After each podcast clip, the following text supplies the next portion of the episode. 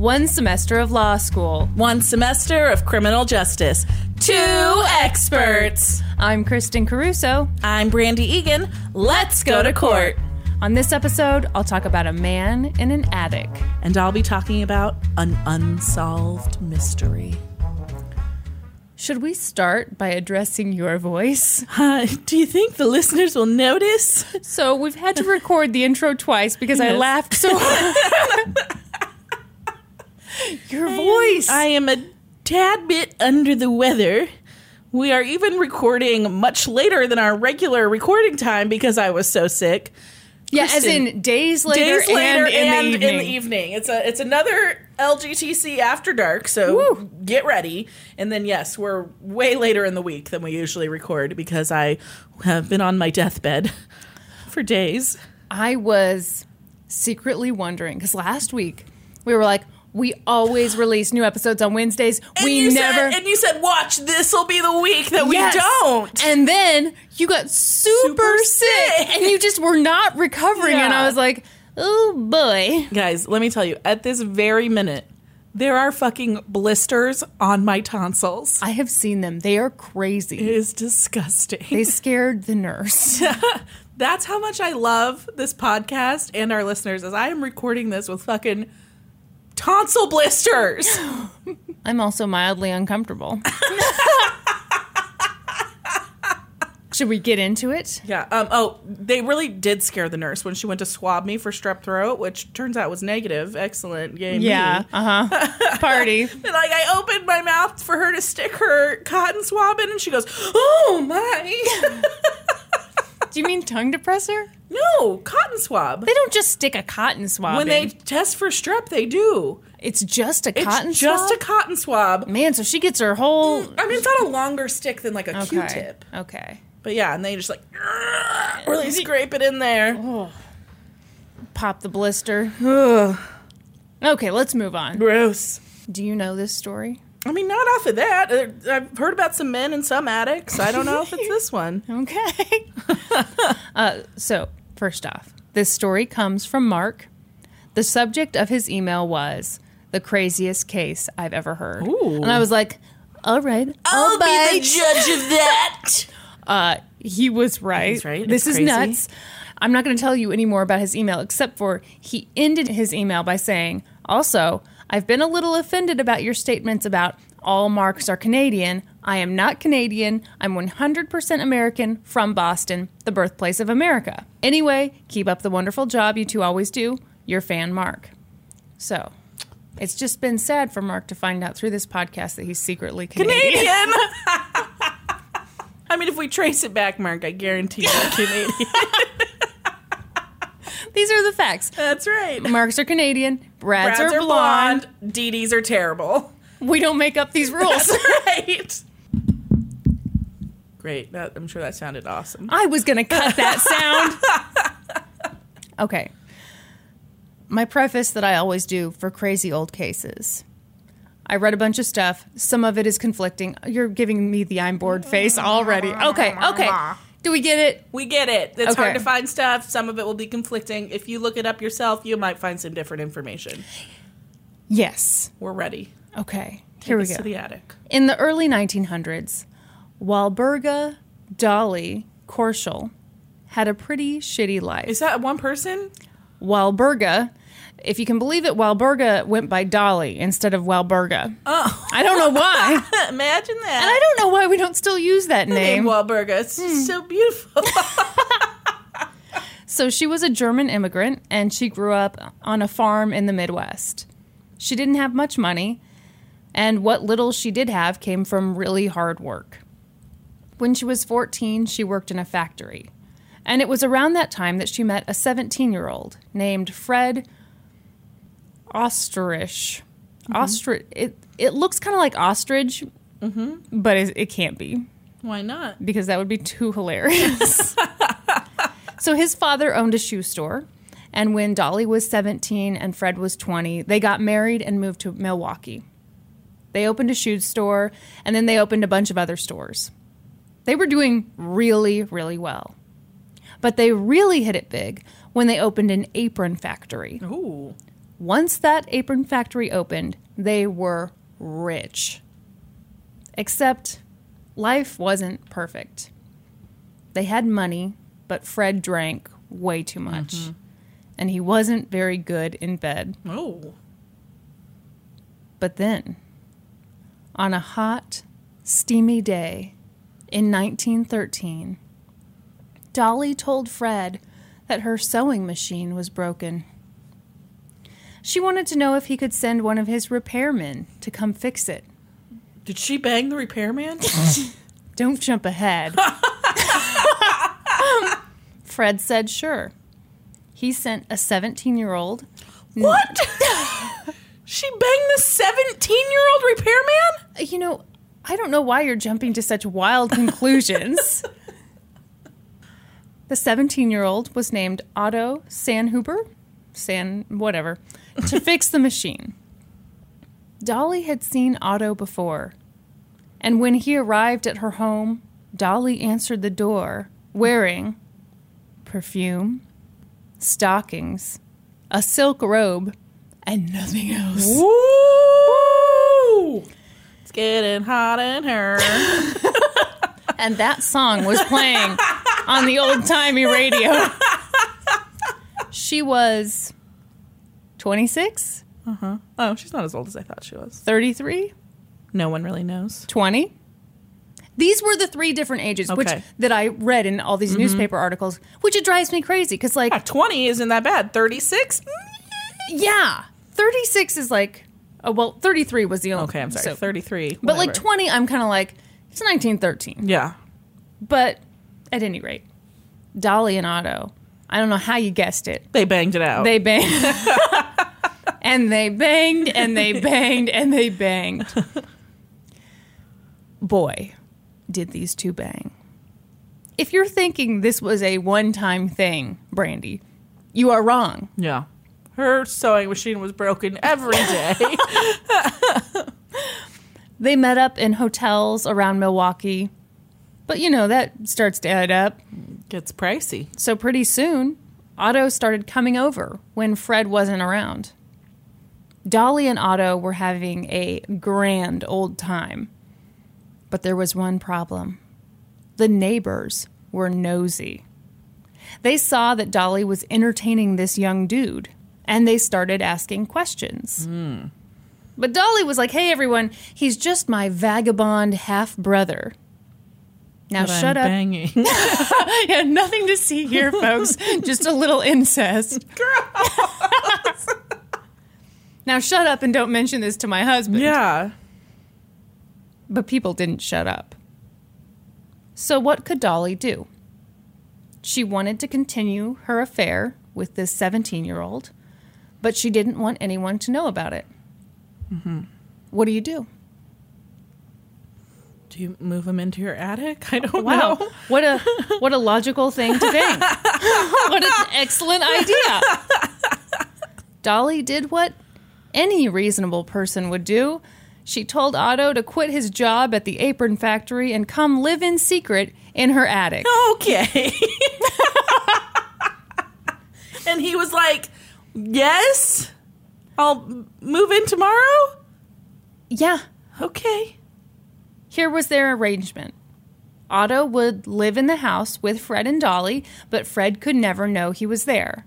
The only human interaction that Otto could have would be with Dolly. Hmm.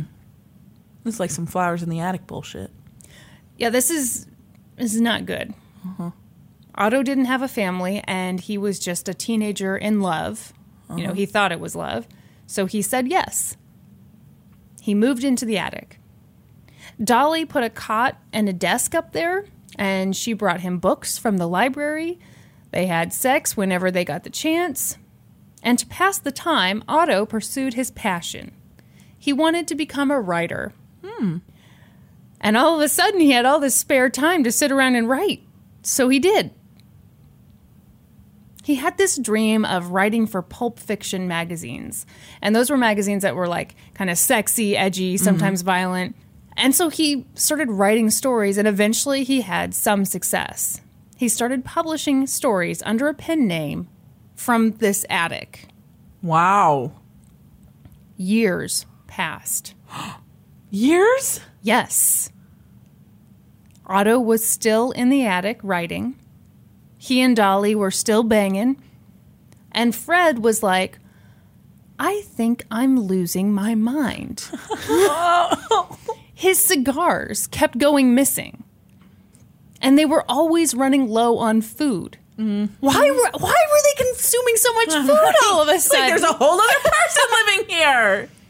And plus, he could always swear that he heard these noises in the house, but then he'd ask Dolly, and she'd be like, I don't know what you're talking about. So, like, clearly he was crazy. He was losing his Oh mind. my gosh. Dolly was concerned about him, so she said he should go see a doctor. Of course she did. Uh huh. So, Fred did go see a doctor, but the doctor was like, I, ha- I have no idea what's wrong with you. Still, something didn't seem right. Fred needed to get out of Milwaukee. He wanted to move somewhere totally different, like LA. By this point, Otto had been secretly living in Fred's attic for five Shut years. the fuck up. True story. Holy shit. So Fred tells Dolly, I want to move to LA. She wasn't thrilled, but she eventually said, Fine, I'll move to LA on one condition. What do you think the condition I was? don't know. We have to find a house with an attic. She's gonna move her. See, how's she gonna secretly move her lover into the attic? Excellent question. Glad you asked it. um, so apparently, attics aren't super common in LA, but Fred agreed, and they found one. They got a house with an attic in LA. Okay, I have addresses, but I've looked up some of these. I had trouble figuring out if they were the real ones. I mean, in in newspapers back in the day, they would print the address. Why are you looking at me like that? Give me the address. Okay. Kristen. 858 North St. Andrews Boulevard. Is that L.A.? Yeah. I mean, I assume that's what. God, I'm getting a server error on Google Maps. Nope. So did I. Hmm.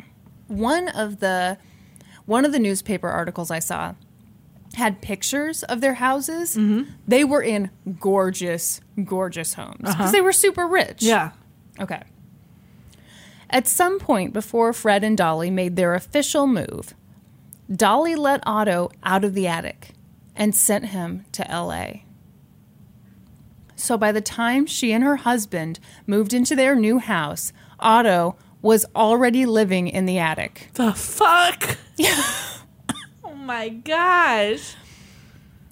But living in LA didn't magically make Fred's life any better. He still heard strange noises. His cigars were still going missing. His drinking got worse. And he and Dolly fought like never before.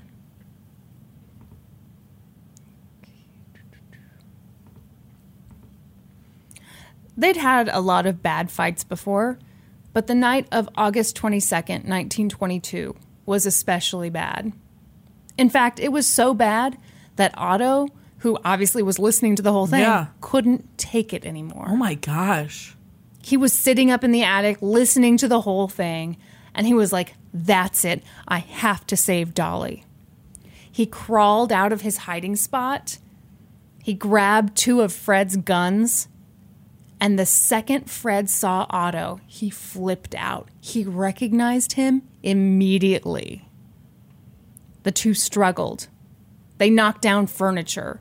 One of the guns went off and fired into the ceiling.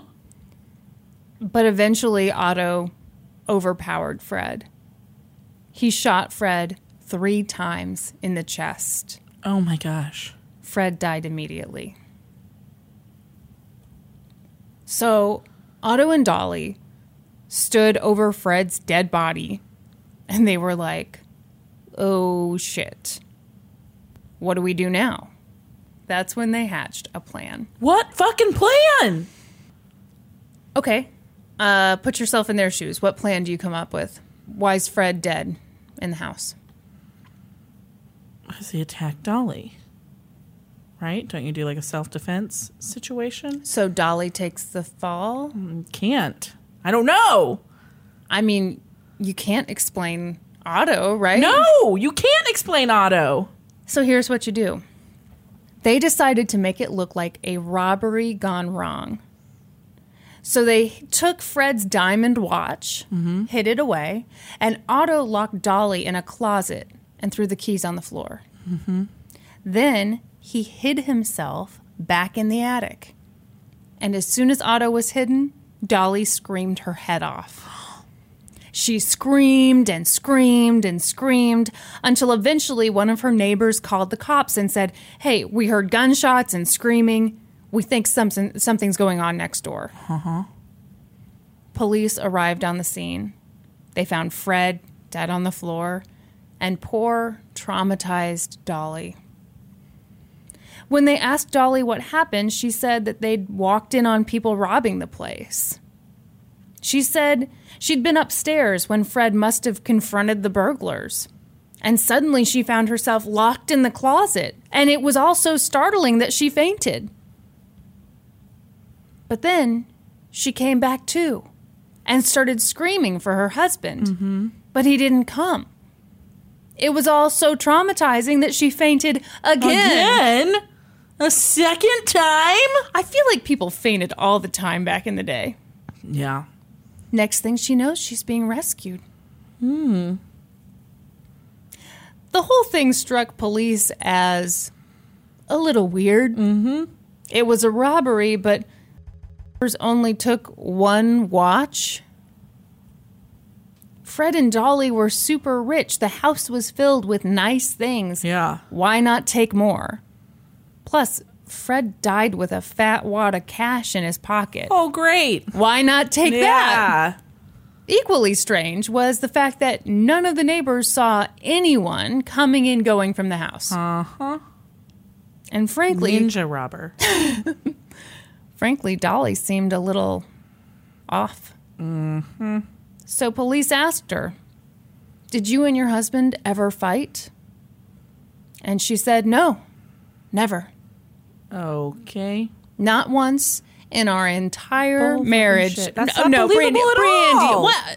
They just had the perfect marriage. So Oh, there you go. Nope. That's what the police said. Yeah. Fred's death meant that Dolly would get all the money to herself. That could be a motive for murder. Mm-hmm. But police didn't see how she could have done it. I mean, she couldn't have shot him and then locked herself in the closet. Right. Police did interrogate a few people, but no one seemed right for this crime. Like, no one seemed to be their guy or gal. Hmm. They were still suspicious of Dolly, but they had like nothing on her. So they had to move on.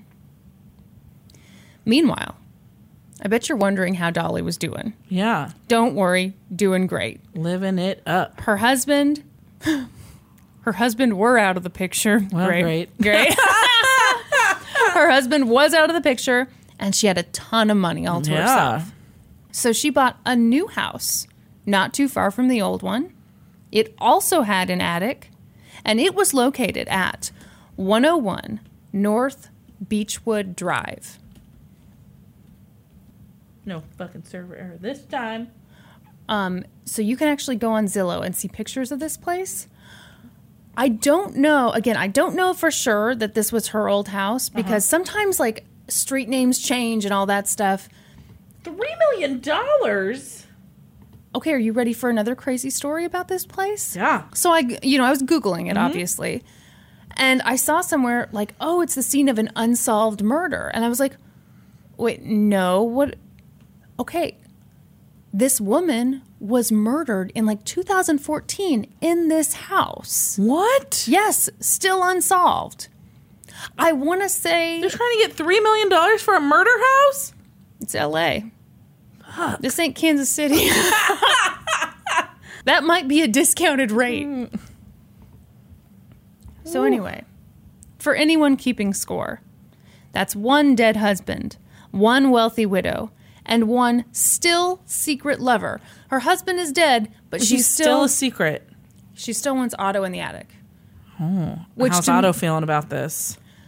Okay, so I when I first read the overview of this case, I uh-huh. was kind of like, "Whoa, zany, huh?" but the more I think about it, the more I'm like, okay, if it were a man doing this to a 17 year old mm-hmm. girl, I would be freaked out. Yeah. And so I, once I thought of it in that lens, it's like, okay, so this was.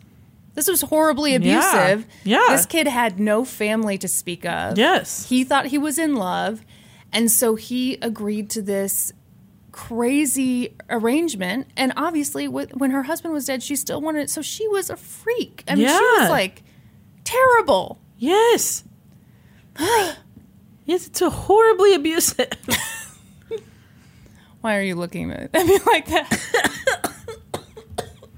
You're right, though. This house is 3,500 square feet and $3 million in LA, so that probably is a discounted price. It has to be.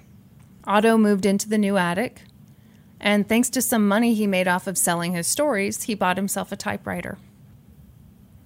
I don't know why I included that. I'm happy for him. I well, I guess yeah. Take your joy where you can get it. Around this time, Dolly got an estate attorney named Herman Shapiro, and she thought Herman was pretty smoking hot. So those two started hooking up. And at one point, Dolly was so taken by Herman that she gave him a gift. It was a diamond watch. Oh, shit. Oh, shit. Oh, shit. Dolly done fucked up. Why? What? Because that was the only thing stolen from the murder scene, Kristen. Well, now hold on, Brandy. There's a perfectly logical explanation. Oh, is it? yes. Who's there? Who's it? What's it? Huh? oh no, the tonsil the tonsils blisters. can't have. They can't handle the laughing. So Herman was no dummy.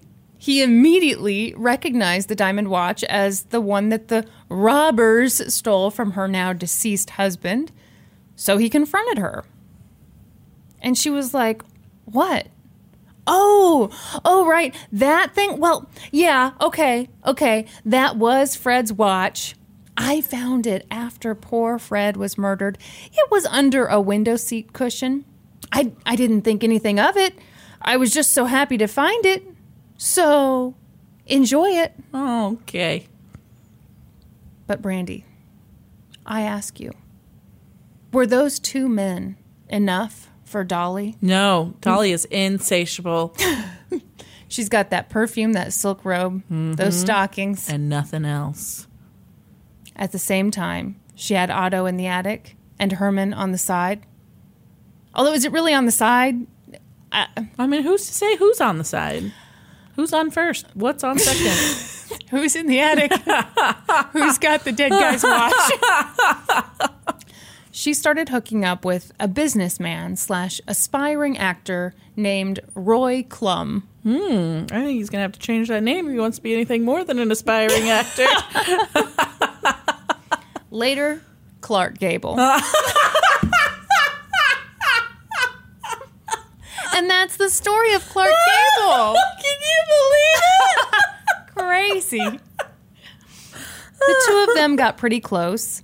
So close, in fact, that Dolly confided in Roy about a problem she had. Mm-hmm. See, she knew that police suspected her in her husband's murder, which was just awful because she was 100% innocent, as we all know. Yes. Um, but due to very bad luck, she happened to own a gun that was very similar to the one that was used on her husband. She was afraid that the police would find it and jump to the crazy conclusion that it was the murder weapon. Wow, imagine that. So could he dispose of the gun, pretty please? Roy said sure. Of course he did. He took the gun and threw it into the I don't know how to say this. La Brea tar pits. Yeah, La Brea Tar Pits. Okay, very so- good. Thank Killed you. it. Oh, You mm, killed it. Mm. Thank you. Dolly was like, sweet. But remember, Otto came down the stairs that night with two guns. So then Dolly took the other gun to her neighbor. And she told him basically the same story. Oh my gosh, I have this gun. The police are going to find it and draw the wrong conclusion. Could you please get rid of it? And the neighbor said, sure. He buried it in his backyard. Interesting. Months went by. It had been almost a year since the robbery. Mm-hmm. And Dolly dumped Roy, the guy who threw the gun into the tar pit. Yeah, you can't piss off the guy who knows where the evidence is. Nope, no, you sure can't. So Roy was super mad, so pissed that he went to the police and he told them exactly what he'd done. Yeah. The police rushed to the tar pits and they found Shut it. the fuck up. They found the How gun. is that possible? Okay. Let me just say, I don't believe it is possible. Yeah. That's what that's what all the stories say. Some of them don't include that detail, and I think they don't include it because that's impossible. impossible. How bad can you be at throwing a gun into a tar pit? Right. And it's been out there for like months and months, and months. now, No. yeah. No. I'm not buying it. At any rate, with this new information from Roy, they arrested Dolly for her husband's murder. The newspapers were all over it. This was big news. And of course, that neighbor who she'd asked to get rid of the other gun read those stories and was like, oh shit. Uh, maybe it was a bad idea to bury the gun in my backyard. Yeah. So he goes into his backyard, he digs it back up, and brings it to the police. Uh huh. Dolly freaked out. Police now had both murder weapons, or just one, whatever. They had the story. They were building their case against her. And her secret lover was still hiding in the attic at home. One day, her lawyer slash lover, mm-hmm. Herman Shapiro, visited her in jail. And she told him, I need you to help me out.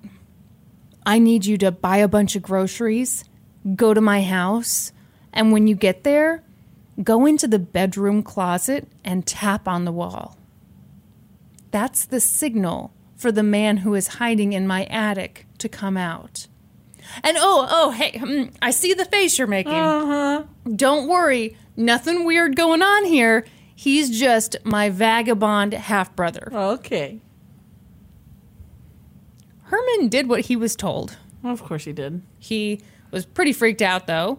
He bought the groceries. How hot is fucking Dolly? I mean, and not that great. Go ahead and look at her, look her up. What's her last name? Oster. Blah, blah, blah. okay, O E S Yeah, I got it. Okay. Oesterreich, as I'm. Oh, that's imagine much better. it's but you see that, like the main picture, No, it's not. it looks like she spent too many years without a bra. Am I right? Uh, yeah, are those her boobs? Well, what else are I they? I don't know. What, what else would they be? Uh huh. Yes, it seems like she spent too much time with the stockings and the silk robe and nothing else.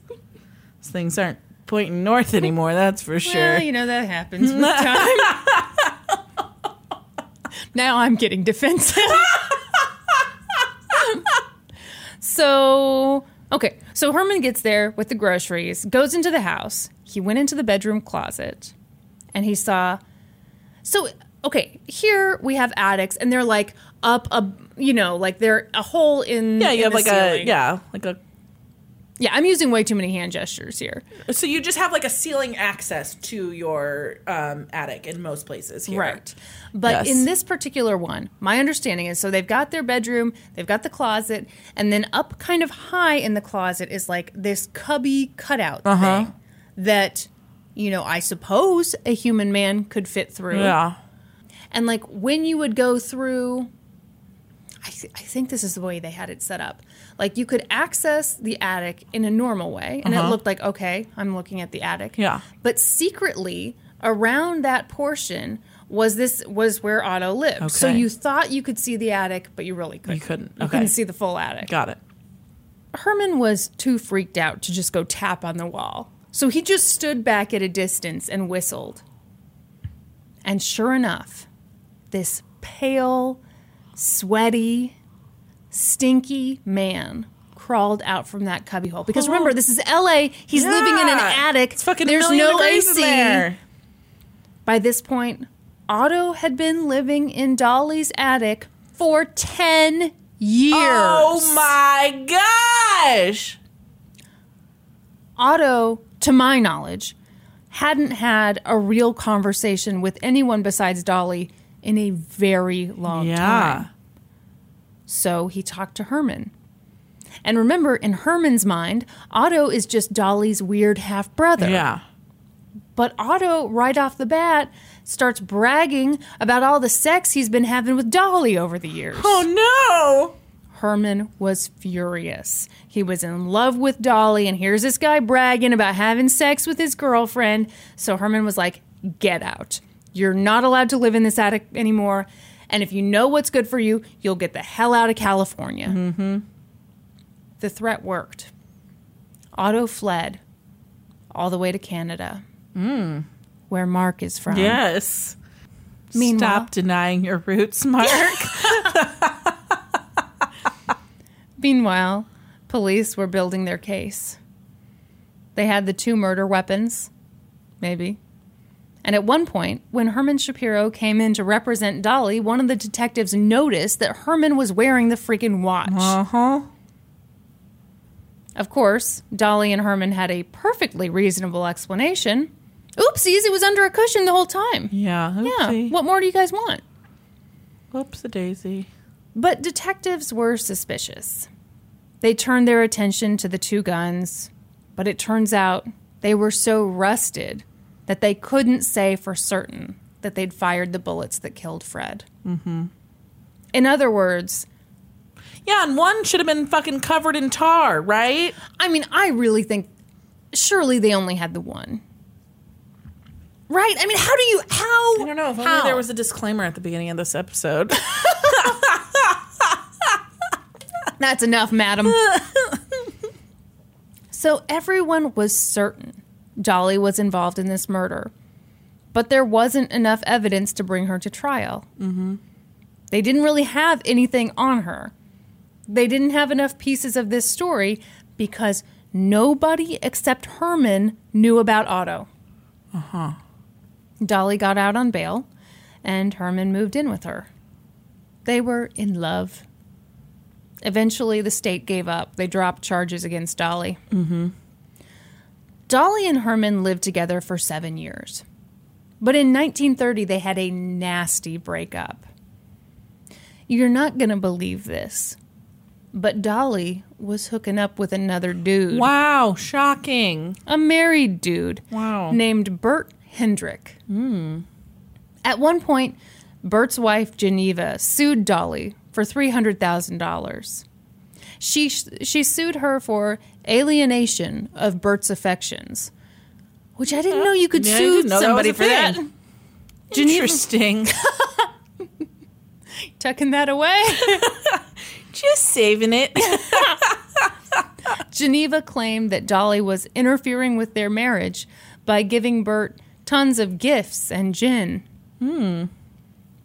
Dolly was pissed about this lawsuit. In fact, according to Geneva's mom, Dolly told Geneva that if she didn't drop the lawsuit, she'd kill her. okay. Yeah, good good stuff, right? Yeah. But don't worry. Dolly didn't kill Geneva. Instead, she countersued her for $500,000 for slander. Oh.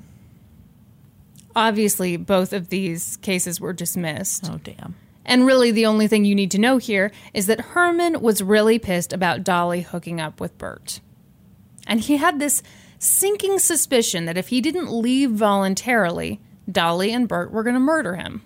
Uh huh. So he moved all the way to St. Louis, Missouri, Wow. which, although a lovely place, is no LA. Yeah. He was so angry over how Dolly had treated him that he said to himself, You know what? She shouldn't have done that.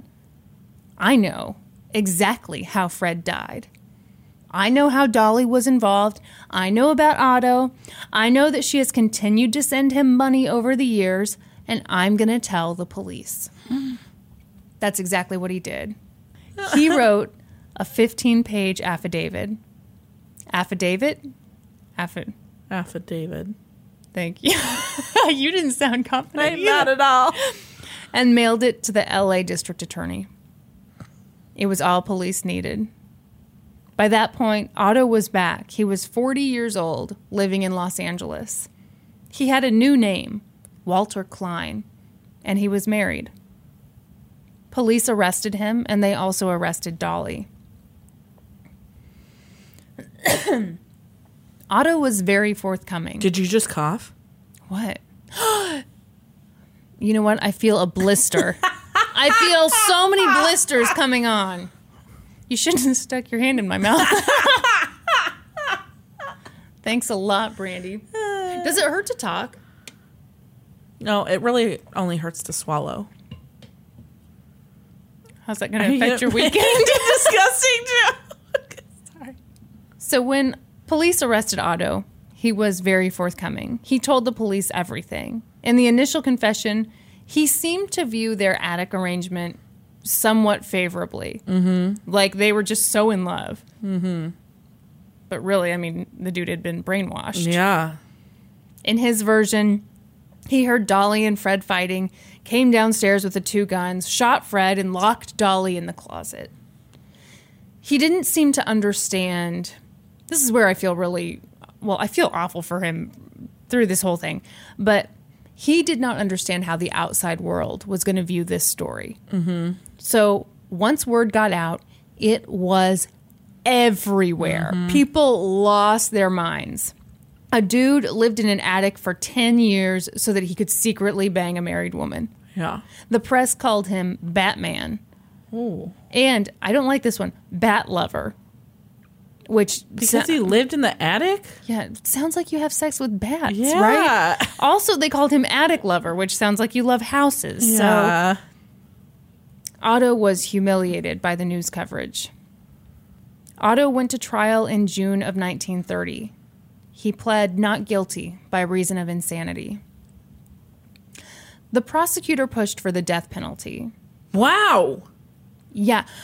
It's amazing to me the difference in times. Like Yeah. 1930, I mean, yeah, it's a long time ago, but it's not like crazy a long time ago. But I mean, it was like no one thought of him as a victim at all. Oh my god! People did not have sympathy. Wow. I do. I know. I know. I he's totally a victim. But it's funny because a lot of the more modern stories about him, like none are super recent, but like, Yeah. you know, within the last 10 years, some of them are still writ- written in this kind of like zany, whoa, you'll never believe what happened to this guy. It's like, um, I don't, I mean, it's kind of like what R. Kelly is doing. Yeah. Right? Yeah. And we're not like. Yeah. Well, I guess some people are still going to his concerts, which Yeah. that's, I don't get that at all. Nor do I. Anyway. But Otto's defense attorney, Earl Wakeman, argued that Otto had been a love slave and that he'd been under Dolly's hypnosis. He said that Otto had the mind of an eight year old boy. He tried to get Otto's grand jury confession thrown out, but the judge sided with the prosecutor. Mm-hmm. The prosecution had a pretty strong case. They had a confession, and they had Herman Shapiro as their star witness. He knew the inside scoop. He'd written the 15 page affidavit. But before Herman could say much of anything, the defense attorney objected. He said, Herman Shapiro can't testify because that would be a violation of attorney client privilege. Mm-hmm. Turns out, Herman had once been Otto's attorney for this case. Otto had given Herman two $5 bills as a retaining fee. So I just found like an article saying this, and it was like, the judge will rule tomorrow. Could I find the next Of day's article? not. No, but I assume that the judge ruled in favor of the defense because there were no articles Yeah. Mm-hmm. about Herman testifying. And yeah, I mean, if It would be. if that's breaking attorney client privilege, you can't do that. yeah. The defense did their best to chip away at the prosecution's case. Otto took the stand to say that a lot of his grand jury confession was false. He told the jury that, yes, he'd loved Dolly, and yes, he'd lived in her attic, but he never shot Fred. The whole story he told about shooting Fred because mm-hmm. he was mm-hmm. getting violent with Dolly, mm-hmm. that story was made up. Dolly made him say it. It was made up by Herman Shapiro oh. to take oh! the heat off of Dolly. Oh, that's clever. Are you ready to hear the real story? Uh-huh. As told by Otto? Uh-huh. Otto had been up in the attic the whole time. Yes, he'd heard gunshots. And he'd heard a lot of running around. And he'd heard Dolly whimpering in her closet. He heard someone coming up the stairs. Not Fred. That wasn't the sound of his footsteps. Otto went and scratched on the wall. He said, Dolly, say something. And she whispered back, Do you want me to be killed? A few days later, Dolly told him that Fred had been shot. Otto was as surprised as you and I are. What? What? How did she get locked in the closet? Obviously, by the guy who really did it. No. Brandy. No. Brandy. No. He was in the attic the whole time. no. Come on, Otto. So, who really killed Fred? Otto. The defense said it was anyone's guess. But here's a suggestion How about Roy Klumb? Hmm. The man who threw the gun in the tar pit. Otto said that Roy was always over at the house. He heard his voice a lot. At one point, Otto's defense attorney was like, "Wow. So so Roy could have been Dolly's basement lover." Oh. Okay, so- this pissed Roy off because obviously, you know, everyone's calling Otto Batman, Bat Yeah. lover, attic lover. Yeah. He did not want to become basement lover. Yeah. So he sued Otto's attorney for slander for $100,000. At one point in this trial, the jury, the prosecution, and the defense took a field trip to the home where Otto had allegedly shot Fred. The jury looked at where Otto had been made to live in secret. This sounds like the weirdest thing. So, well, and I mean, good on the defense. They mm-hmm. wanted to see this inhumane mm-hmm. existence. So the jurors had to climb into the dark makeshift room through this little cubby hole in the closet. And by the time they came out, they were dripping in sweat. Yeah. It was awful. In closing arguments, the prosecution once again pushed for the death penalty. On July 1st, a jury of six men and six women went into deliberation for seven hours. They found him. What do you think? Um, not guilty by reason of insanity. They found him guilty of manslaughter, Oh. and that carried a one to 10 year sentence. But Earl Wakeman was a really good lawyer. So he was like, mm, Whoa, judge, before we go any further, you should know this, that the statute of limitations for manslaughter has expired. Done. And the judge was like, I'll be damned. Yeah, for manslaughter, he would have had to have been prosecuted within three years of Fred's death. These statute of limitations Yeah. things, I don't get them at all. You still did the crime. Yeah. So by this point, they were like eight years from his death. Mm-hmm. So the judge set the verdict aside, and Otto was just free to go. Oh my gosh. Which, I mean, yeah, like that guy, Yeah. that poor guy. A few months later, in August of 1930, Dolly's trial began. District Attorney Buron Fitts wanted the jury to believe that Dolly and Otto had conspired together to kill Fred. Mm-hmm. He talked all about how she'd hidden Otto away in her attics. He called the witnesses who Dolly asked to dispose of the guns. He called the detectives who were all like, Yeah, she lied to us a ton. He talked about Fred's diamond watch, which was supposedly taken but then magically Yeah. reappeared. But the prosecution had a big problem. Their star witness was supposed to be Herman Shapiro. Mm-hmm. But Herman didn't want to leave St. Louis. Mm-hmm. He didn't want to see Dolly again. The prosecution issued a subpoena, but Herman was like, That's nice. I'm not coming. Ah. And he didn't.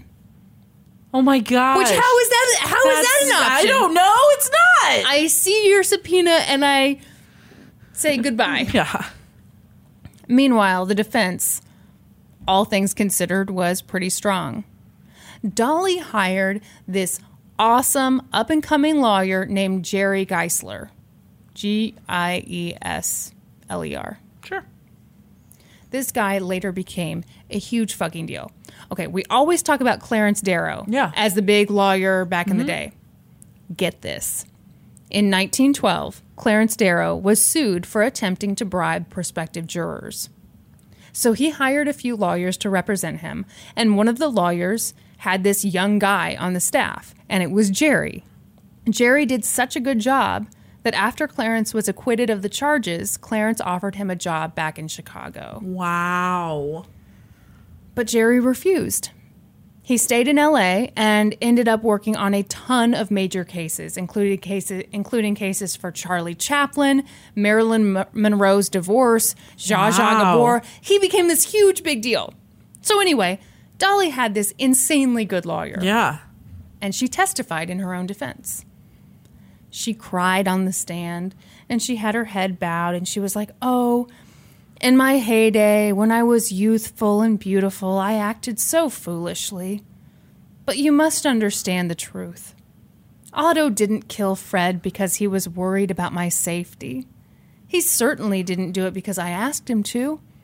He did it because he was jealous. On the night of Fred's murder, she said, Fred kissed me and said, Dolly, you look good tonight. And I slipped down to the rug. Otto, standing on the stairs, yelled, Stop! and shot. They scuffled, and I heard more shots. Bull fucking shit, Dolly. Yeah, so the first time, like, your Um, husband hits the- on you for the first time in 10 years, Yeah. and all of a sudden Otto's jealous? No.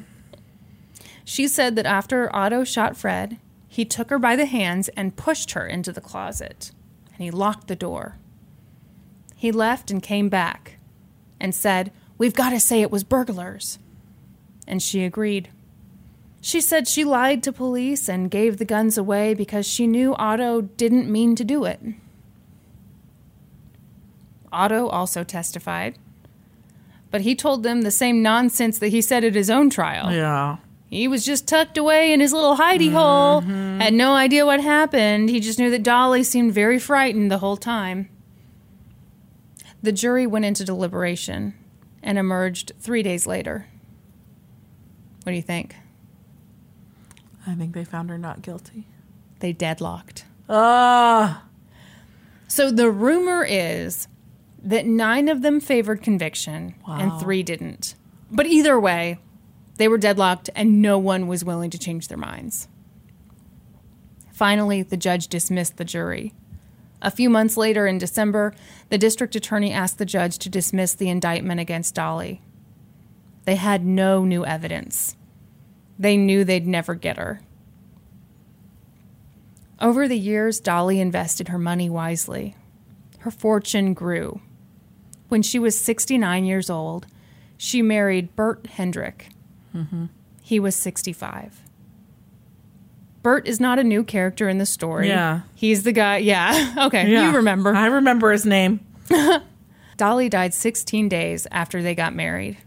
And that's the story of the secret lover in the attic. That was fucking crazy. Isn't that nuts? Yeah. I mean, that story like took the world by storm, understandably. Yeah. I just think it's crazy some of these cases that like become so huge in their day and then we just totally forget about them. yeah. I can see how she got off though because yeah, you don't have enough. There's not enough. no. Wow. That was nuts. Yeah, I love that. Thank you, Canadian Mark. Good story, eh? Are you ready to talk about an unsolved mystery? I hate unsolved shit. I kind of want to drink. Do you mind if I get like right a- ahead. an, in addition to my two? say, looks like you this have is gonna this is gonna be a big girl drink. Things are getting wild. Are you are you still doing your iced tea? Good with my tea, thank you. You're wild tonight. I've got my whiskey. I'm like an old timey cowboy. I love it. Is this? A, I hate unsolved. Hmm. And yet you do this to me anyway.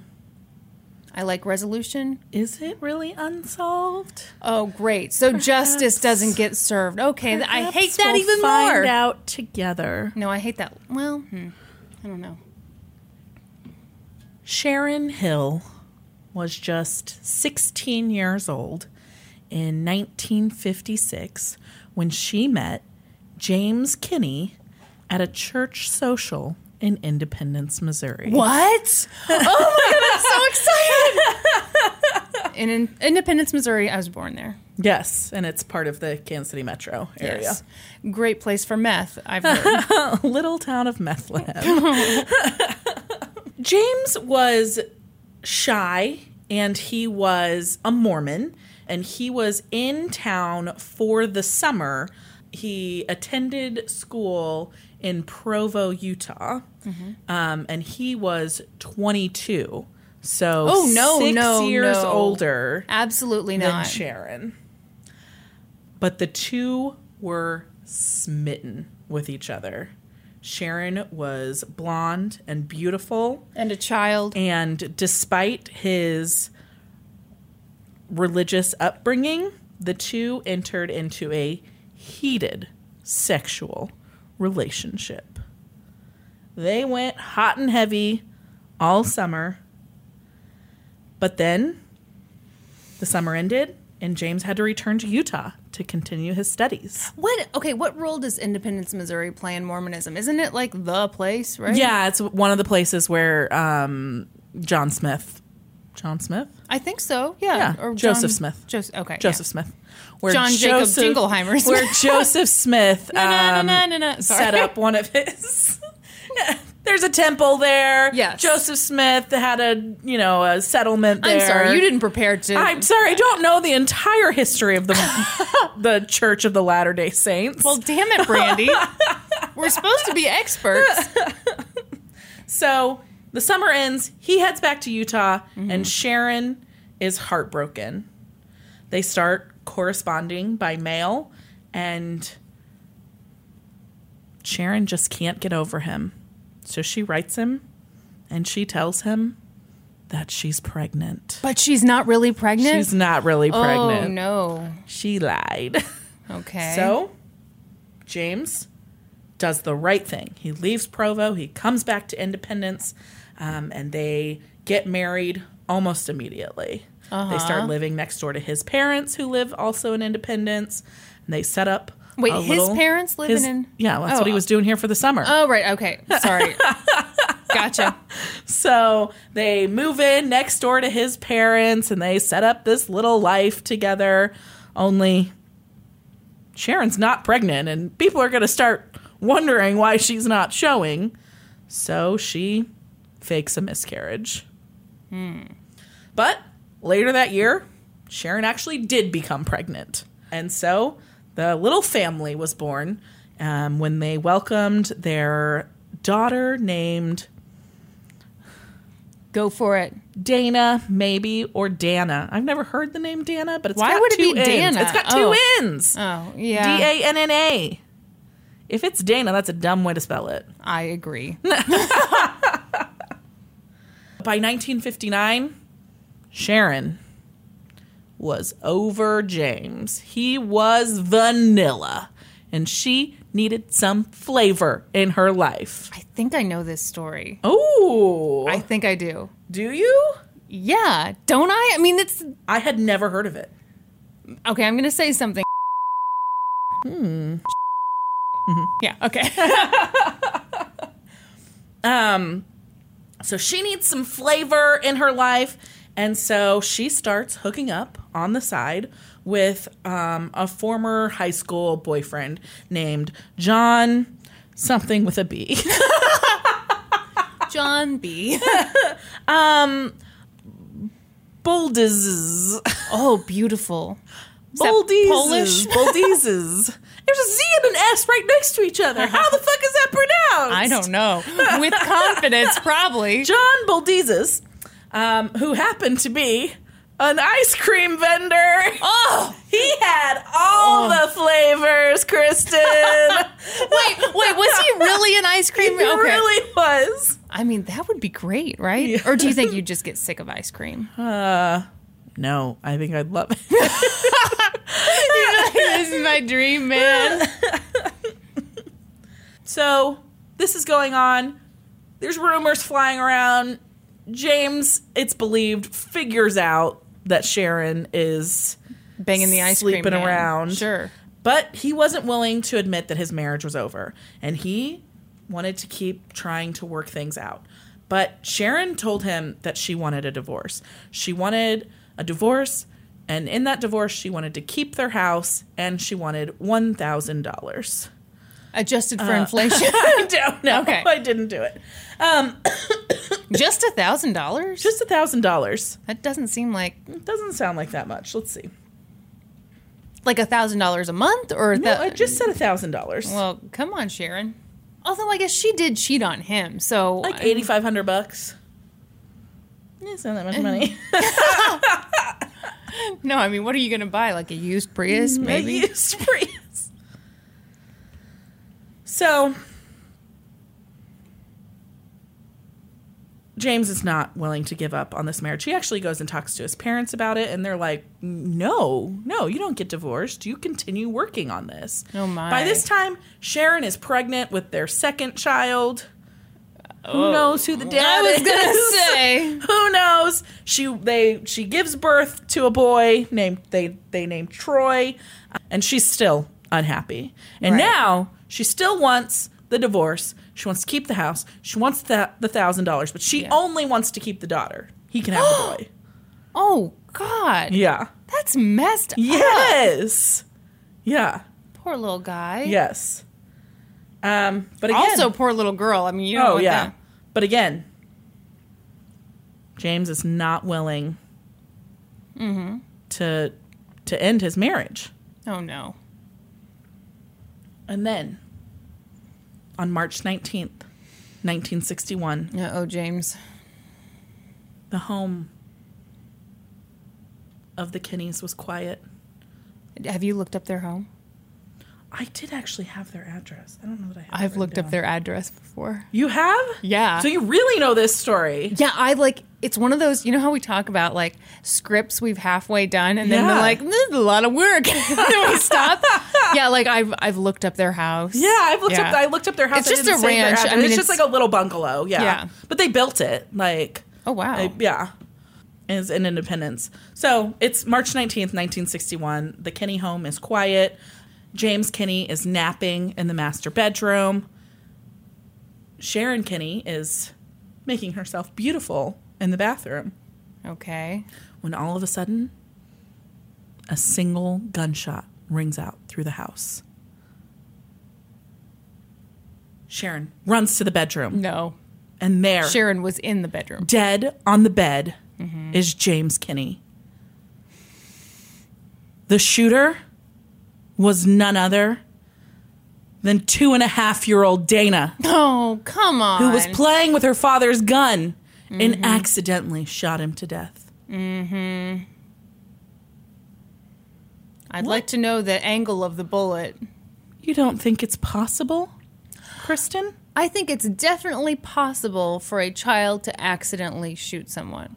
But I think it's mighty convenient that our good buddy Sharon or Shannon or what's her Sharon is her name. she wanted to get rid of this guy and now all of a sudden he's gone. It was a terrible accident, Kristen. Mm-hmm. Oh. As Sharon told the police. Sure. Yeah. She had heard Dana in the bedroom asking her daddy to play with her. Mm-hmm. And then every now and again, she'd run into the bedroom or into the bathroom where Sharon was, and she'd say, "Go, go play with your father." Mm-hmm. And it, this was not unusual. They often allowed their two and a half year old No, to play with the, no. the mini handguns they had in the house. she didn't say that. Did she say Yes. Clearly, I didn't get very far in this case. I read like the Wikipedia page like a year ago. That is amazing. Yeah, why wouldn't you let your Yeah. child play and with the a gun? police were like, Blocks are expensive. That's right. And the police were like very skeptical, much like you were about Why? this Weird. whole situation. And so they start investigating it. until they actually have two and a half year old Dana demonstrate that she can pull the trigger on the 22 caliber pistol. And once she demonstrates that she can do it, they determined that it must have been true. It must have been a horrible accident. Just because she can do it, she did do it. Logic flaw. Boom. I did okay on the LSAT, I can tell you. Just it appeared that it was nothing more than a horrible accident. Accidental homicide. It happens every day. With two and a half year old children shooting their parents. How hard is that? I mean, surely it's pretty hard. I would think it's pretty hard, but she demonstrated for the police that she could do it.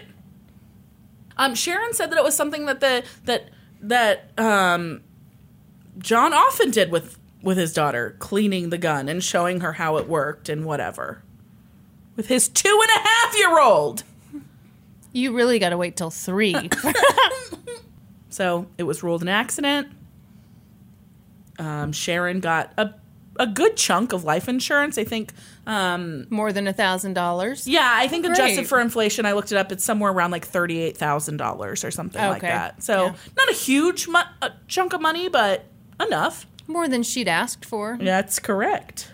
And once that check cleared, Sharon headed herself over to Kansas City, where she bought herself a new powder blue Thunderbird. It was the car she'd wanted for years. She'd been asking John for it. He wasn't interested in buying it. And uh, finally, she had the cash, Treat yourself. got herself the car.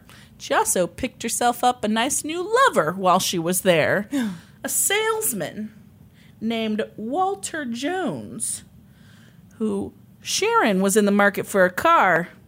Walter was in the market for a little side action. Ooh, oh no. Yes. I'm, why am I acting like that's the most tragic part? Walter had a wife and kids at home. Oh, great. Yes. A, lot, a lot of good people so far in this story. Yes.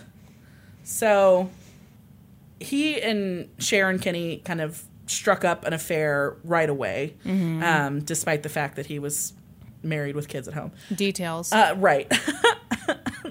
and over the next few weeks, they met up several times, went on a few dates, spent the night in a hotel on a couple of occasions.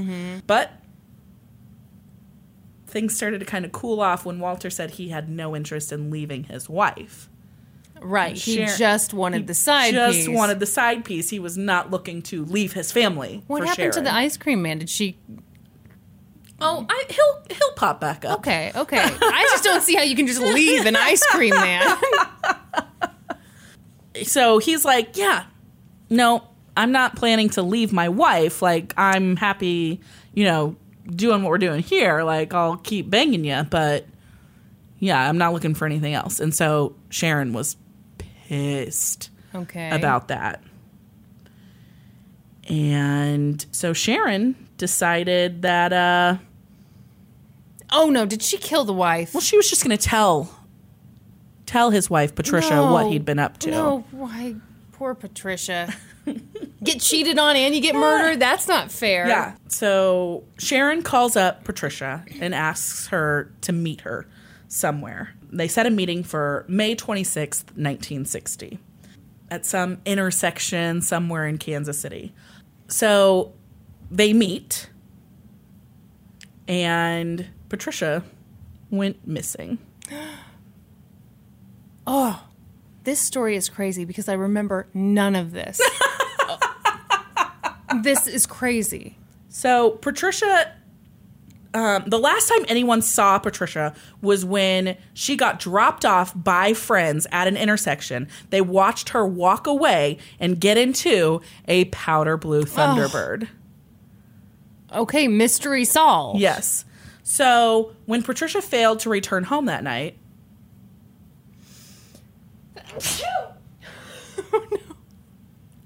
Okay, my favorite part of our last episode was when I sneezed and when you were trying to keep it together.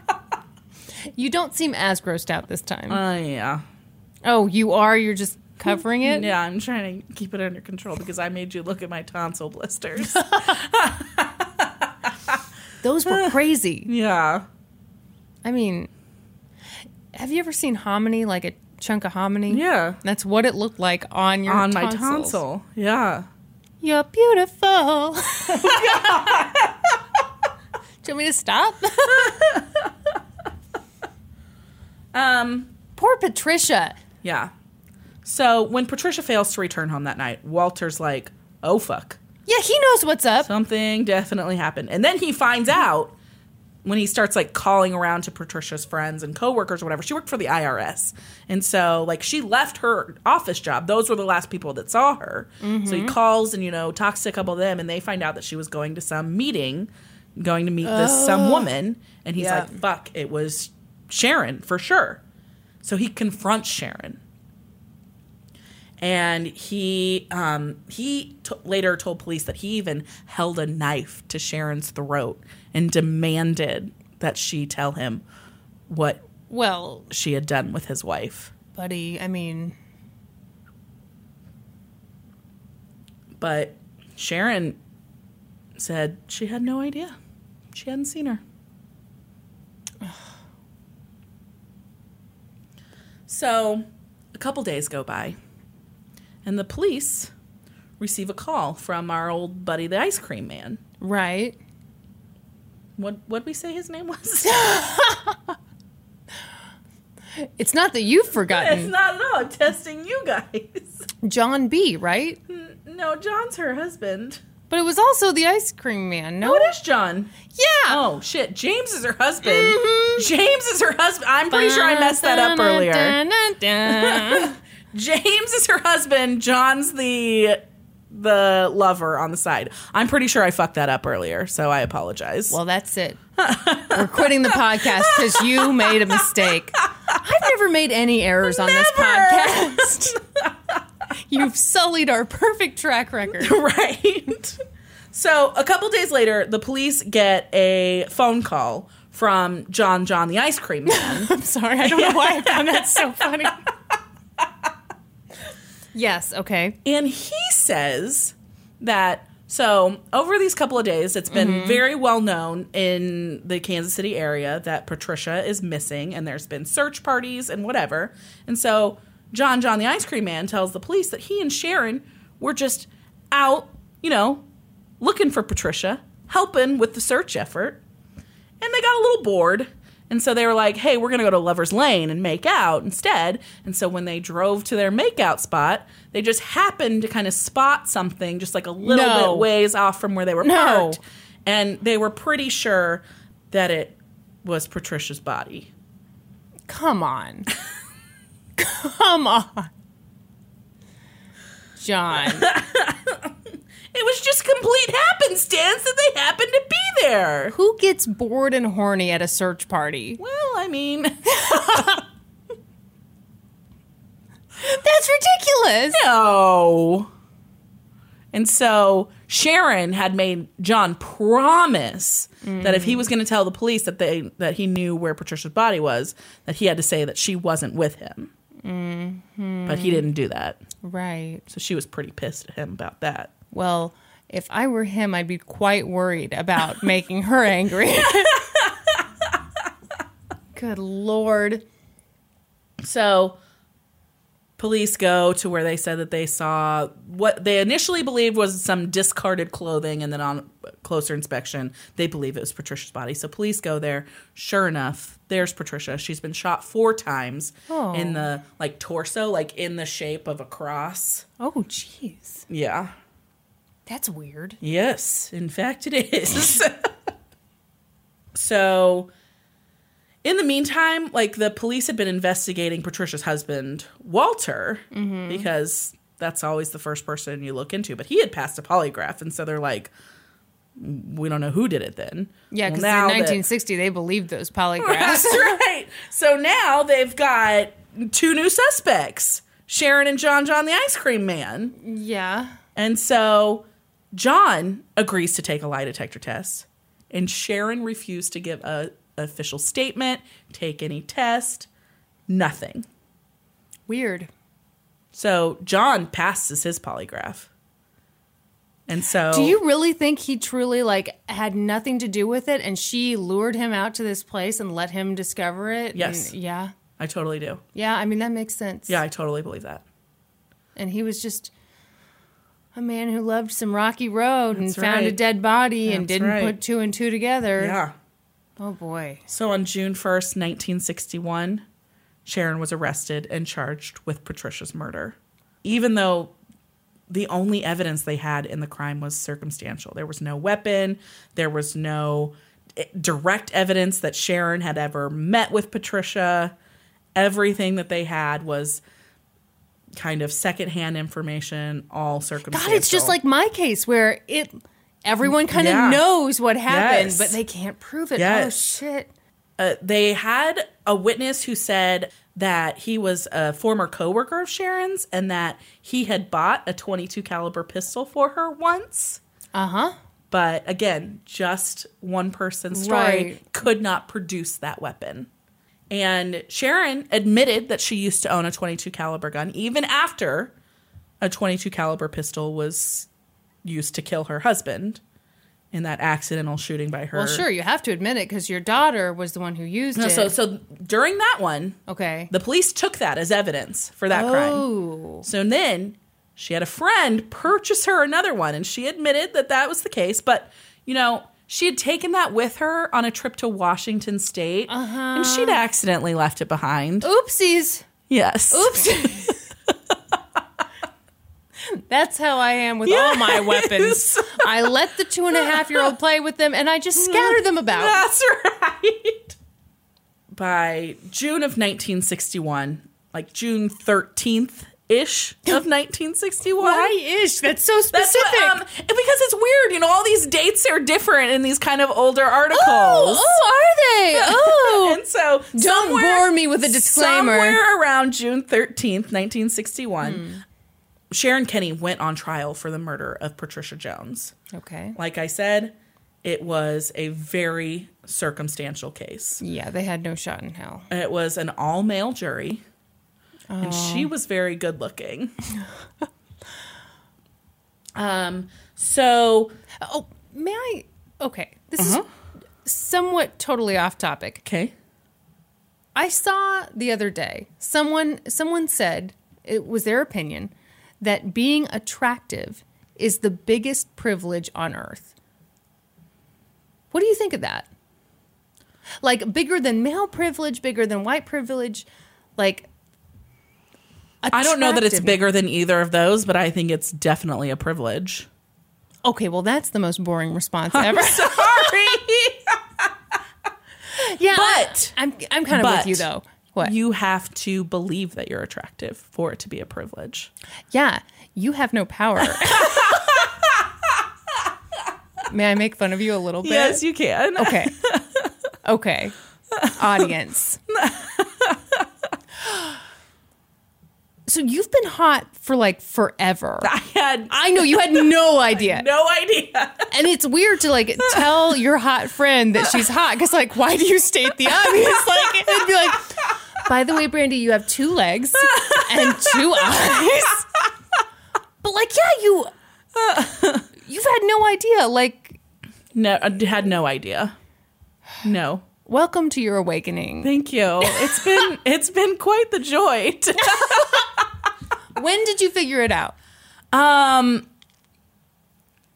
honestly, like as shitty as my situation has been going through this like sucky divorce, like Yeah. it, I feel better about myself than I have in years. Like Yeah. I realized that I didn't see myself how other people saw me. Like, yeah, I've started dating like this awesome guy who thinks I'm like the most beautiful person in the world. He doesn't think it. He knows it, but okay. So it's just crazy. Like I legit had no idea. that makes me really sad, but really happy at, all, at the same time. But no, I think yeah, like everyone has always seen you as so bubbly and fun and cool and awesome. Yeah, and I have always thought that I had a great personality. Like I thought that was my thing. You thought you were just a total uggo. it's just not true. It's just never you. been true. Thank you. I appreciate it. Freaking nuts. anyway, so yes, to your point, I Okay. think that you have to be aware That's a really good that you're attractive for it to be Yeah. a privilege. Otherwise, you're just like, I'm just a real nice person. yes, I really have always like I've always been a person that people just like will talk to and approach, and Yeah. I just thought I had a very approachable like demeanor. well, you, I think you do. Yeah. Yeah. No, you're. It's also because you're hot. Thank you. like you've had so many weird. si- Well, I mean, having creepy guys come up Yeah, to you. creepy That's not. guys don't really make don't you count. feel like No. you're super attractive. yes, I do often have creepy guys come up to me, but I did not. I don't think those. You don't think of it as a win? I'm sorry, I don't know what generation I'm from where that's like. Well, you know, the creepy old man wanted to bang you, so hey. Good on you. Okay, I'm sorry. I no, it's totally, totally, fine. sidetracked. But I'm glad you bragged about your boyfriend. Thank you. I like him. yeah, you got to meet him. Yeah, except it was at movie night. I know, and so we didn't do a lot of talking. we did not plan well at all. No. You know, movie night is not where you meet somebody. Yeah. But I liked him Good. nonetheless. Yeah. So now we'll have to have a talking night. Yes. That sounds terrible. No, I I told him I'd take we'd take him out for wings at our favorite wing place. So Yes. yeah. Yeah. Okay. what we'll Excellent. Take Excellent. two. You know what? place. I think that's an excellent idea because you have to be really comfortable to eat wings in front of people. Oh, you're right. Right? Yeah. Like if I if Yeah. I were out with people I didn't know very well, I'd be like, oh, I'm, I don't know, I'm not very into wings. Let me just. yeah, yeah, you got to be really comfortable with yourself to go all in and get the wing sauce Oh, all yeah. over everywhere. Yeah. Yeah, I'm telling you, David will do it. Like, okay, very good. He's Very- in. I yeah. Okay. Yeah. We can continue. Okay. Oh, you anyway. said his name too. Ooh, did I? Oh my god! oh my gosh! Oh. Hmm. Hello, David. See, I had avoided saying his name because I noticed you didn't say his name. All right. Hi, David. How's it going? He's a big fan of the podcast. Wouldn't it be funny if he wasn't? it's like this kind of sucks. I really like her. Sorry, back to murder. Okay, so the opening arguments by both the prosecution and the defense kind of set up the case on varying opinions on the time of death. Okay. So it's 1961. That was not an exact science. It's still not an exact science today. No, It's very difficult to determine time of death. I've tried it many times. no, but I do think it would be super, Yeah. super difficult. Yeah. So, um, uh, the prosecution claimed that Patricia had died more than 24 hours before Sharon and John John, the ice cream man, found her body. but the defense said that the death had occurred more like six to eight hours prior. And so they said that the fact that she had Oh, been she didn't have time to. uh-huh, okay, okay, uh-huh. okay. Gotcha. Exactly, exactly. But the expert testimony by a pathologist kind of went the way of the prosecution. Mm-hmm. He kind of agreed with what their timeline was. Because it wasn't bullshit. Right. Okay, great. great. And as far as motive, the prosecution put forth that Sharon had said during interrogations that she felt that Walter was drifting away from her and that she had tried to get him to stay by offering like financial support and stuff like that because she had all this money now because of that insurance payout. Well, geez, she didn't have like She didn't have like, she wasn't like, limitless no, money. she wasn't Uncle Pennybags. Who's Uncle Pennybags? He's the Monopoly guy. oh, sorry. Hmm. We just had this at trivia night, Kristen. Listen, I only go to trivia night for the snacks and the fun. I just hope everyone has a great time. I gotta tell you. So, our trivia night team, Yeah. it was basically you, Casey, and Norm. And the rest of us were just enjoying ourselves. We came in second. Did we? Yeah. Did you think we won? You know, I knew we didn't win because I knew you and Norman weren't happy enough. well, and Casey too. Casey's just like you too. Yes. Um, Very competitive. Yeah, I didn't know we did that well. That's great. Yeah. Second place. Yeah. Wow. Um, by the way, something that I've left out at this point Sharon was pregnant again at this point. They actually had to postpone her trial until she gave birth. Why? I don't know. I mm, it's 1961. yes. yeah. Weird time. So she's given birth to a third child at this point. Who's- who fucking who's knows who the, the dad, dad? is? Oh, okay, one? okay, gotcha. Who knows? gotcha. The prosecution had all of these hurdles because everything that they had was circumstantial. They were unable to firmly establish that Sharon had owned or had ever had um, in her possession the weapon that killed Patricia. Okay. So Ugh. both the weapon that somebody testified that she they had bought for her and the weapon that had killed her husband previously Yeah. were both 22 calibers the same thing that killed patricia they couldn't produce an actual weapon and produce ballistic tests that matched that gun to patricia's death This is so frustrating. Uh huh And Patricia had children, right? So yeah ugh, that's so sad. Yeah. So tr- the trial lasted about a week. They the prosecution called somewhere around 25 30 witnesses. Sharon's defense was very limited. They she didn't testify in her own defense and they didn't really offer a lot of things. They just poked holes in what the prosecution had Sure. said. Sure. Yeah. What can you say? Yeah. The jury deliberated for one and a half hours. Really? Yes. Wow. What do you think they found? Um not guilty. They didn't have enough. Correct. They found her not guilty. They said there were just too many holes in the prosecution's case. Yeah. Yeah. So she was completely acquitted of Patricia's murder. Wow. But she wasn't free to go Why not? because they had, during the time that she was being tried for Patricia's murder, they had charged her with the murder of her husband, James Kinne. oh. So they had gone back and looked at that case and they're like, maybe a two and a half year old didn't kill him. Maybe we were total dumbasses before. Okay. So, on January 8th, 1962, Sharon Kinne went on trial for the murder of her husband.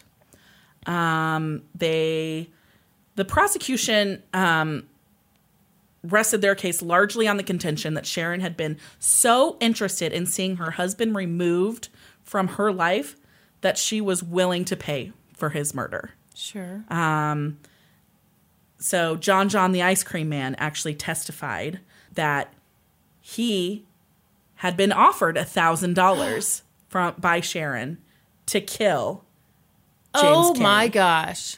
But see, it didn't it didn't go well because the the defense was actually able to spin his testimony a little bit when he was on the stand, Uh-huh. and he admitted that he thought it was a joke when she said it. That he didn't even at the time think she was serious. What do you think about that? I can see how you could manipulate someone into saying that. Mm-hmm. And part of that shaming would be, well, you wouldn't have stayed with someone Right. who who asked you to do that. Yeah. While on the stand, John Bull uh, said that she had offered him one thousand dollars to kill her husband, and then on cross examination, the defense was like, um, "Why don't you expand on that conversation?" And so John said, "You know, I said to her, man, I'd like to carry you off if you wasn't married." And Sharon had said back, "Well." I'll just give you a grand and you can knock off my old man. Hmm. And Sharon's defense attorney had asked him if he thought that was a joke. And he said, Yeah, it, it, it was just like if I'd say to you, I'd give you a $100 to jump off City Hall. Well, buddy. God. okay, it was a lot easier to manipulate him than I thought it would be. So the prosecution's tactic was to kind of sully the reputation of Sharon because she Sure. was sleeping around. She's got a bunch of kids by who knows who, and and so her attorney attempted to kind of like smooth that over and told the jurors it's not your role to judge her for being loose. It's true though. It is true. Uh, we need to put that on a banner somewhere. exactly. this is not what we're discussing at this Yeah. trial. Although He I said- think loose is such Well, a and so he clarified and said, whatever breach of the moral law she has suffered, and her God will chastise her. That's a great way of putting it. Yeah. Yeah. Don't worry about it. God's got it. Yeah. Um, did you know in the South, when they are describing like a hyper person or a person Uh-huh. who's just got a ton of energy, they call them wide open? Okay. Your reaction. What? Your reaction just now. I was once at a party in the South. It was in North Carolina. It was like a work party. yeah.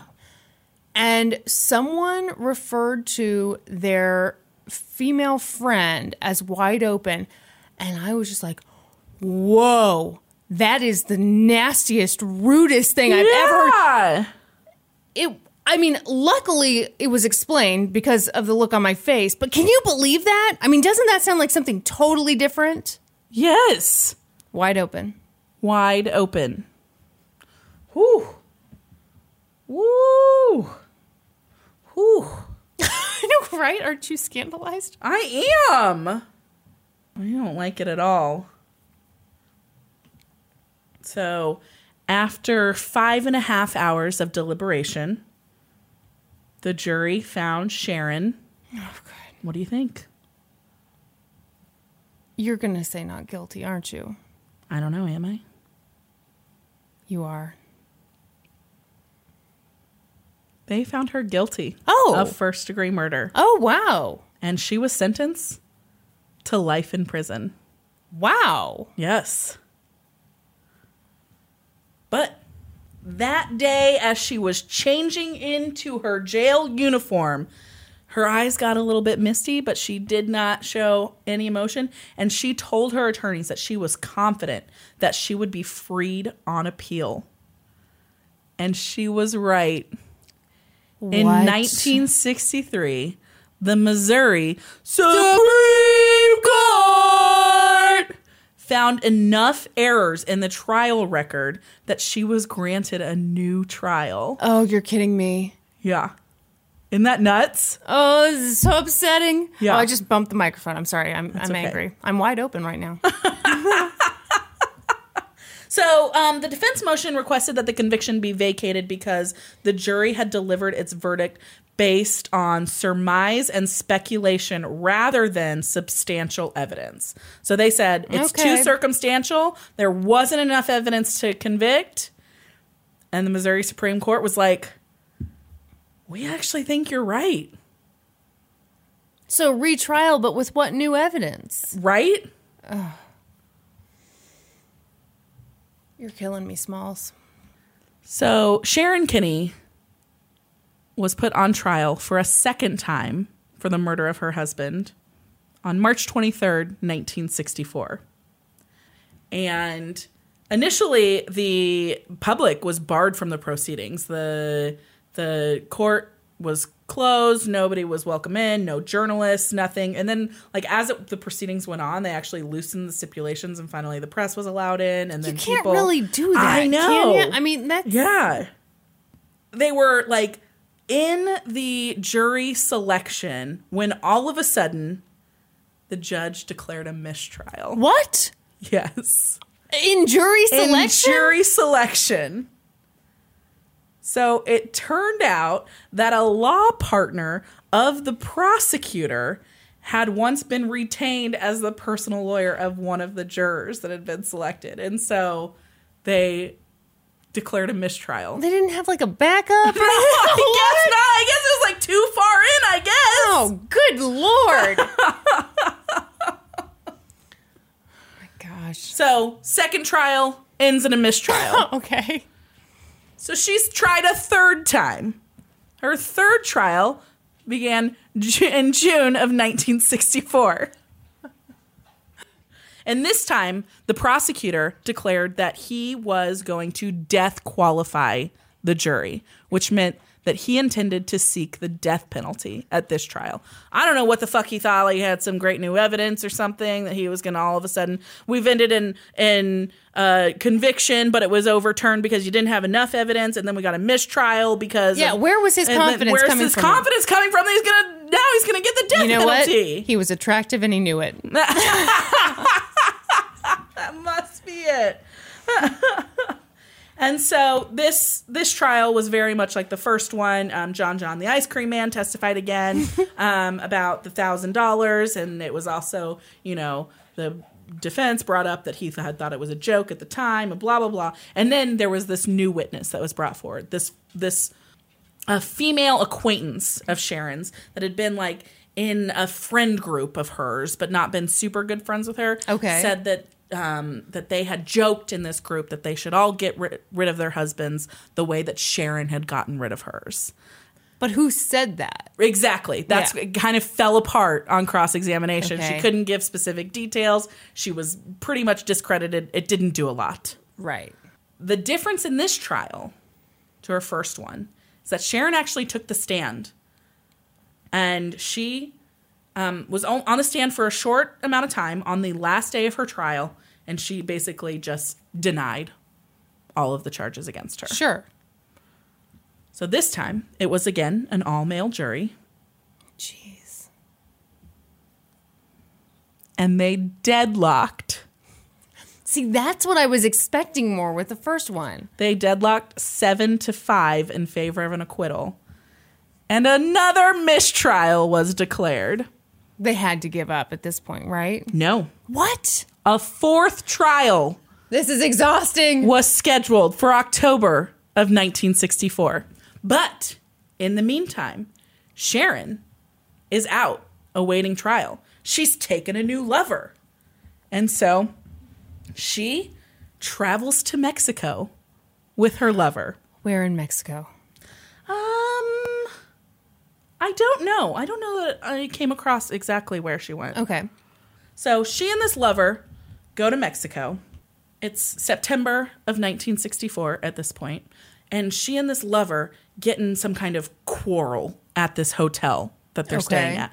And she storms out of their hotel room and she goes to a bar nearby where she meets this man, Francisco Paredes Ordonez. Okay. I'm sure I pronounced that horribly. He is actually an American born man who um, is now living in Mexico. Okay. And she said that they were having a good time at the bar when all of a sudden she began to feel ill. And so this man, Francisco, offered to take her to his hotel room. And so they get to the hotel room. She lays down. He takes off her his jacket, gets her a glass of water, and he, you know, she's trying to kind of get her wits about her. And all of a sudden, he starts coming on to her, making advances. Mm-hmm. And so she goes to push him away, and he hits her, and he knees her in the stomach, and he hits her several times. And then he covered her mouth so she couldn't scream. But don't you worry, Kristen. She managed to fight him off. She threw him to the ground, and she grabbed the pistol she had in her Oh, come handbag, on, come and on. she shot him. Oh. She's not really sure how many times. Once, twice. Who really knows? three times a lady. And then, as she's trying to escape from this madman, who she shot. uh huh, she opens the door and there's a hotel clerk, and she startled. He startles oh, her. Oh no! And so she shoots him him too. No, no, She shoots him too. no! Serial killer. Yeah. What's our body count at now? Four, right? The hotel clerk survives Good for him. three bodies. That makes her technically a, serial serial, killer. so she is arrested and she claims self defense, but she is tried in Mexico for the murder of this Francisco. Mm-hmm. And this time, they find her guilty. Well, in Mexico, you're presumed guilty. Yes. Yeah. Yeah. The presumption of innocence is not there. No, Yeah. that's correct. And so she is found guilty and she is sentenced to 10 years in prison. Good. I'm Yes. glad somebody Um, finally and got she's her. got, she gets this, she is given a nickname in Mexico La Pistol, Pistol, yes. La, La Pistolera, the gunfighter. yeah. So she's convicted and sentenced to 10 years in prison. So she appeals her conviction. Uh-huh. Only she really shouldn't have done that because Why? the appeals process doesn't really work the same way in Mexico as it does in the United Oh, I love this. And she actually gets three more years added to her term after her appeal. Really? yes. What's the deal with that? Like they're like, oh wait, no, you're super guilty. Yeah, so they're like, up. well, actually, we feel like they went a little too too lenient on you. Here's three more years. hilarious. I love it. Yes. So that happened in September, um, and she was convicted in October. So, oh, October of 1965. Okay. Okay. So she goes to prison in Mexico. But this is not the end of Sharon Kinne. Oh no. I told you, if you'll recall in the beginning, that this is an unsolved mystery. Isn't it Patricia's death that's un- I don't know, is it? Oh no. On December 7th, 1969, so four years mm-hmm. have gone by.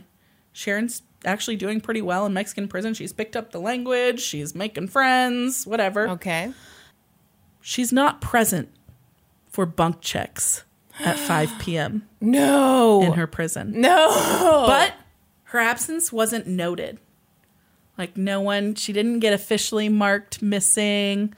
Um, it wasn't until the evening or the the night rounds that they noticed that she was missing, and it wasn't officially reported until 2 a.m. the following morning that Sharon Kinne was nowhere to be found. what? On December 7th, 1969, Sharon Kinne escaped Mexican prison. How? So there's lots of different theories. She hooked up with one of the guards. Guards, yep, Yep. yep. That she became very close to the guards. The guards helped her escape. The guards helped her climbed over the climb over the prison walls. Um, there was like a weird, mysterious power outage the day that she went missing. Uh huh. So there's lots of theories. No one really knows. She's never been seen or heard from again. No. Yeah. No way. Yep. That is the craziest story. So it is believed that she could still be alive. Sure she could. Sure. living. Um, they believe the the most believed version is that she left Mexico and went to Guatemala, and that she's been living there under an Uh-huh. Assumed identity. She'd be seventy nine years old today. wow. And that is the story of the longest outstanding warrant for murder in the state of Missouri. Oh, She still has an active arrest warrant for murder in the state of Missouri. that story was amazing. Is that not nuts? Oh. Isn't that fascinating to think about like someone has seen her out on the streets and thought nothing. Uh-huh. Yeah. You know? Multiple people. I Yeah. Mm-hmm. mean everyone has seen her out and thought nothing nothing Yep. of her. Yeah. Yeah. She's just some little old woman now. Yeah. So She's some people believe that because she's never been tied to any more murders that she's actually dead. But I don't believe you can turn it off like that. Do you? Um No, I don't. I think that she's like th- so. Um, some of the articles go into more of like the motive behind it and how she was clearly like a sociopath and all of this stuff. yeah. And yeah, so I think that like she's probably killed more people. I think so. Yeah, I think she's just gotten better at it. yeah, yeah, yeah. So I had I you had heard of that case before. I had never heard of it. So my friend Sandy, Uh-huh. who like such a sweetheart. She listened to like our earliest Oh episodes yeah, really was- shitty ones. we thought they were great, and that's all that matters. We were having fun. How about that? We yes, were having we were fun. having fun. So she sent a ton of recommendations. Uh huh. I did most of them. Yeah. Uh, but for some reason, that one I just kind of like Yeah. stalled out on. Yeah. That's so, So good. that case was actually profiled on Unsolved Mysteries uh-huh. several years back. Yeah, yeah, yeah. Yeah, Well, I mean, but- obviously. Yeah. it's not on anymore. Uh-huh. Um, but yeah, I thought that was nuts. That that she could just be out there living and that there's still an active warrant for her arrest. Well, and that Patricia's children are probably still in the Kansas Oh City yeah. area. Oh yeah, I'm sure. Wow. Yeah. That's weird to think about. Mhm. Mhm. Yeah. That was good. Yeah. I have a ton of show notes that I didn't write down. I have show notes too. Okay. You first. Well, okay. So, first one, you know how I was like, oh, you know, like, so I did hot coffee. Yeah. I guess this would be two weeks from a week ago, whatever. Whatever. Anyway, and I knew that someone had recommended that case like a long Yeah. time ago. I am still convinced that it was someone we don't know. But my mother texted me this week and said, Wow, wish you could have given your mother credit for the McDonald's hot coffee case. um, also, do you remember the case I did um, with the lottery rigging? Yeah. With the. yes, my favorite case ever. Yes, Yes. the juvenile Bigfoot. Yeah. So my mom sent me this this article. Headline is Colorado man split 4.8 million dollar jackpot with brothers who rigged the game once full amount. Okay, are you ready for this? Mm-hmm. A man who split a winning $4.8 million Colorado Lotto jackpot with two brothers, who were eventually convicted of rigging the numbers, says he is owed the full amount because he played the game fairly. Uh, no, he did not. uh huh. Bottom line, he he wants all the money now, buddy. Sorry, bud. No, Nope. not gonna happen. No. Um, I have one more, Okay. one more show note. So this last case you did about, um, was it Megan Meier? Yeah. Yeah. Okay. And you talked a lot about MySpace. Uh huh. So our friend Danielle Yeah. texted me and she goes, I'm sure you have heard this, but as NSYNC fans, I can't believe you didn't touch on JT saving MySpace. He I'm did. offended. Oh, you already knew about this? Yeah. Okay. I I didn't know. So I was like, I didn't know about this. And she goes, Girl, bye bye bye. She goes, he bought a big chunk of it in like 2011 with the goal of changing the music industry and shifting it to being music focused. So instead of following your friends, you could follow your favorite MySpace band or band on MySpace. It made a tiny splash. So I won't read the whole thing. Yeah. But you already knew about Yeah, that? Yeah, I knew about that. Oh, okay. Yeah, he basically wasted all of his money. Oh, well, not I mean, all he's of not like that. All, all of the money that he sunk into that, Yeah, like yeah. it did not work out for him. Really? Hmm. Apparently, I didn't even hear this. In that case, you know, it was all about MySpace. Apparently, I call it Facebook Yeah. somewhere. Yeah, yeah. that's So one of our listeners said that on. Uh, see, here's the deal. I knew I did it. I'm trying to see if people are paying attention. Oh, brilliant! Not at no, all the case. Not at all. I didn't hear it the first time. Didn't hear it while editing. Nope. Yep. No. Nope. Didn't happen. No. I'm not convinced I said anything. What are your show notes?